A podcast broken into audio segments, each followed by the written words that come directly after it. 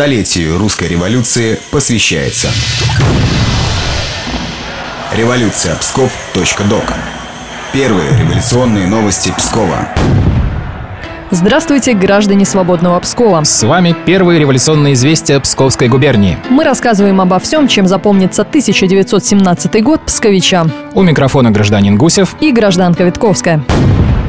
29 октября. Псковские рабочие солдаты поддерживают установление советской власти. Об этом они заявили накануне на митинге в Народном доме имени Пушкина. 800 человек приняли резолюцию о полной поддержке первых шагов военно-революционного комитета, который создан для, цитата, «предотвращения надвигающейся братоубийственной войны и подавления поднимающей голову гидры контрреволюции». На сторону ВРК перешел также и Союз милиционеров Пскова.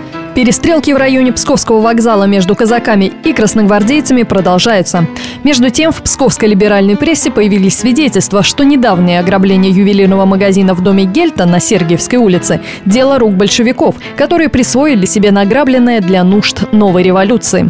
Со своей стороны, члены Ревкома заявили, что во время обыска одного из домов на Новоалексеевской улице обнаружен склад оружия, созданный Комитетом спасения. Найденные здесь 100 винтовок, 31 ящик ручных гранат, 72 тысячи патронов и револьверы переданы в руки революционных рабочих. 30 октября. Накануне вечером солдаты 120-го запасного полка и автороты совершили дерзкое нападение на псковскую каторжную тюрьму. Нападавшие под прикрытием бронемашин смогли снять охрану у ворот и освободили из камер более 300 солдат и офицеров, арестованных за выступление против Временного правительства. Усиленные бывшими узниками, большевики предприняли попытку наступления на вокзал, однако под напором превосходящих сил противника были вынуждены отступить. 31 октября. Крупное боестолкновение под Петроградом войск генерала Краснова и красногвардейцев закончилось победой последних.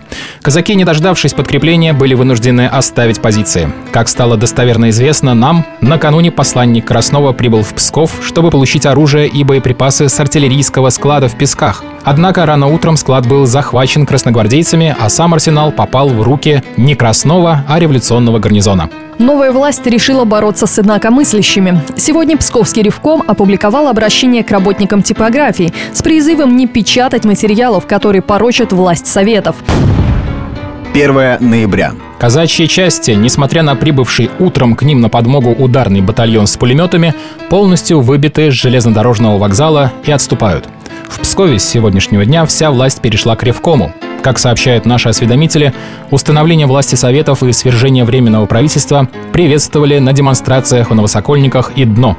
Большевистские ревкомы руководят общественными настроениями в Торопце и Новоржеве. В Порхове и Великих Луках намечены перевыборы уездных советов, которые, судя по настроениям последних дней, закончатся победой радикалов. Наибольшее сопротивление новой власти оказывают в острове, в Опочке, где власть по-прежнему находится в руках городской управы, и в Холме. 3 ноября. Псковский гарнизон полностью находится под контролем большевиков и весь готов выступить с оружием в руках на защиту новой власти. Об этом в своей телеграмме вставку сообщает начальник гарнизона генерал-лейтенант Триковский. Из-за этого, по его словам, стратегические передвижения войск в районе столицы и ее окрестностей невозможны.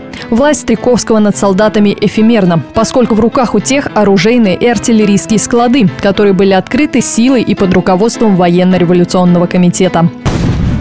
Вы слушали первые революционные известия Пскова. Мы расскажем о том, что было сто лет назад, ровно через неделю. Проект выходит при информационной поддержке Псковской областной универсальной научной библиотеки и Государственного архива Псковской области.